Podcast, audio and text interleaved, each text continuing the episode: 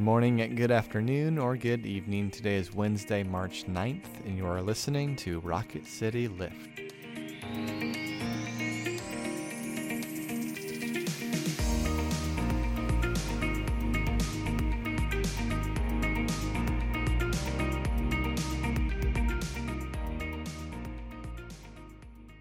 Hello, all. Welcome back to Rocket City Lift. I'm Brett Goodeman. And I'm Tara Bulger. We come to you three times a week to bring a bit of a spiritual lift to your day.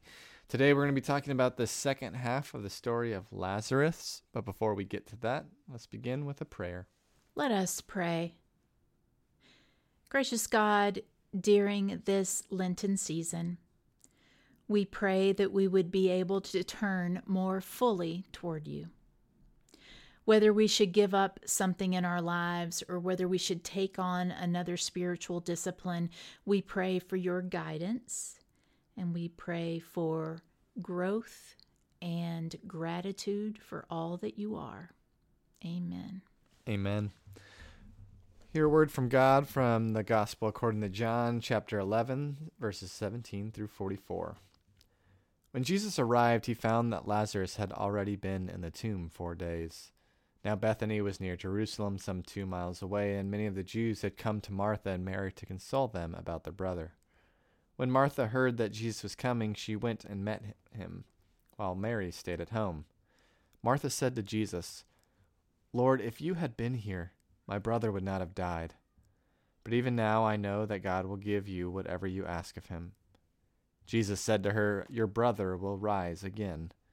Martha said to Jesus, I know he will rise again in the resurrection of the last day. And Jesus said to her, I am the resurrection and the life. Those who believe in me, even though they die, will live. And everyone who lives and believes in me will never die. Do you believe this?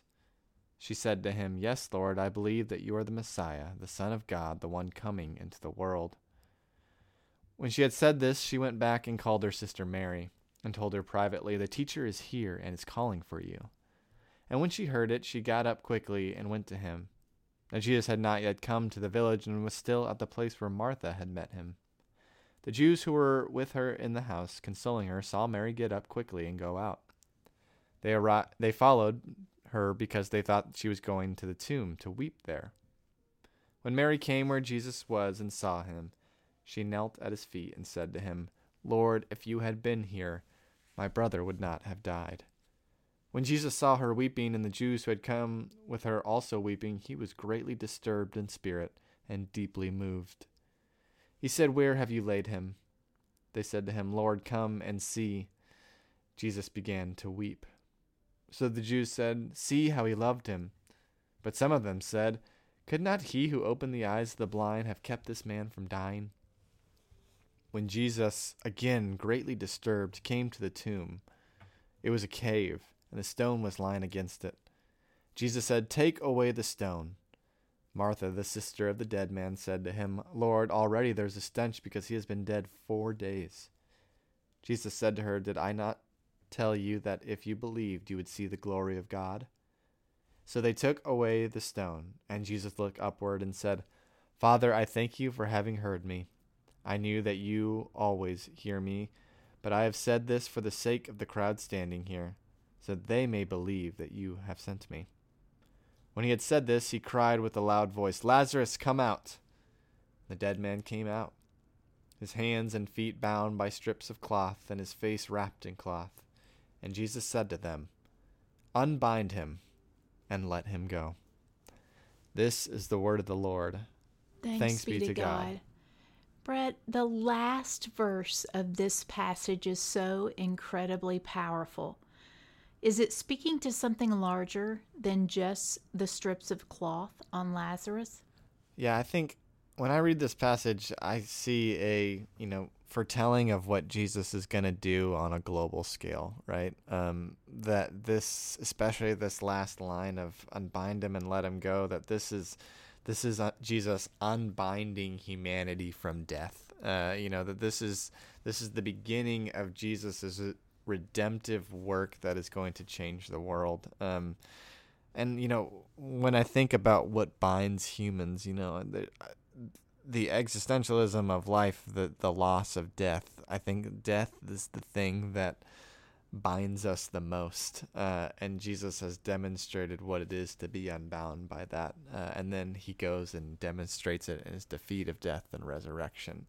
Um, so I think this is kind of like um, this is like a little taste of what's coming. That this is a this is a really beautiful scene of the most incredible scene that's coming, kind of thing. Uh, um, what do you think? I read it this time, and I've read it probably, you know, as many different ways as you can. But when we were reading it this time, I think Lazarus is all of humanity writ large. Um, to say that he, uh, you know, unbind him and let him go is exactly what Jesus Christ does for us each Yeah. um, unbinds us from our sin. Um, and I was thinking of, you know, my first week at Greek school 400 years ago. Um, the word we conjugated was luo, right? Which is to be bound, to bind, to unbind, because it's used so much in the New Testament. And I think that that's what sin is. Sin is something that in our freedom we think seems like a good idea, but then it binds us in a way and limits us from connecting with God the way we are called to. Um, so when Jesus cries and they say, See how he loved him, I think that's how Jesus loves all of humanity and weeps for us at the darkness we put ourselves into. Um, and so then for me, this time it moved to this is actually what it's like. You know, Jesus can roll away the stone. Um, and there's always that element of autonomy, right? I told you you would see if you believe. Um, and so I, I really want to be unbound um, from a, from my sin. Um, before I ever became a Christian, there was a prayer I read and I remember it because of this. Um, the there's a line in the prayer that says, um, "Take away the bondage of self, that I may better serve you, Lord." And for me, I had never felt so explained to myself. I was hmm. real bound up in Tara. Hmm. My every thought was about Tara. Hmm. Um, and it was exhausting and it was not who I wanted to be. So I I love the language of binding. Yeah, and you know, especially you know as you point out the the stone and and that being humanity, you know, locked in the darkness, mm-hmm. locked into death, and locked in the cave. I think about. I don't think there's anything malicious in what she's saying. She, what she's saying is very truthful and accurate. But when I don't can't remember if it's Mary or Martha, but like if you roll away the stone, the stench is gonna come. Yeah. out. But how often do we think that? Like if you let that person out, like if you if you unbind that person from their sin, what what grossness is gonna be there? You know what Yeah. what uh I don't want to deal with that. Like if if this person really is a new person, then I have to um then I might get smelly too. Well, I totally identify with the idea that if you take away my sin, I won't recognize myself. Yeah. I mean, if Tara's not always thinking about Tara, what in the world will I do with my time? Um, so, yes. And I wonder too if that stench is also a little bit about cleanliness, right? Like, this could be what you're saying if you're going to roll away that stone um, is that you want to enter into this interaction with a body that's no longer clean. And maybe she's trying to protect him too. I don't know. I don't know. I love this. I really am glad that this passage ends with unbind him and let him go because I do think that's what Jesus hopes for all of us. and and you know and and also I think in I I talked you know about the metaphorical aspect of the stench, but I think also it's just also a literal of you know it's been four days the body's Yeah, it's decaying gonna be it's, bad. it's, ba- it's bad uh, but Yeah. how much more is the glory of God than than that is is what the I think the writer of John might also be trying to communicate. It's like that thing my husband sometimes do, which is, man, the refrigerator really smells bad. Be careful. I'm like, just clean it out. Don't warm me off it. Empty it. Someone should really do something about that. totally. Uh, but here, uh, let us be taken out from a quote by the great Eugene Peterson, who says, It is not easy to convey a sense of wonder, let alone resurrection wonder, to another.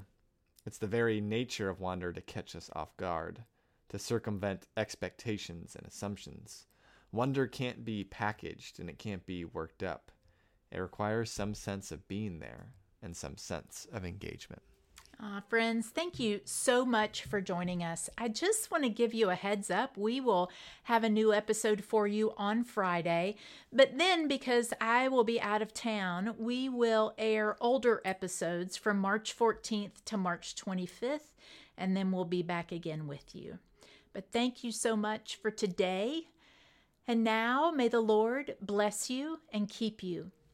May the Lord make his face to shine upon you and be gracious unto you. And may God give you grace not to sell yourselves short, grace to risk something big for something good, grace to remember that the world is now too dangerous for anything but truth and too small for anything but love. May God take your minds and think through them. May God take your lips and speak through them. May God take your hands and work through them. May God take your hearts and set them on fire. Amen. Amen.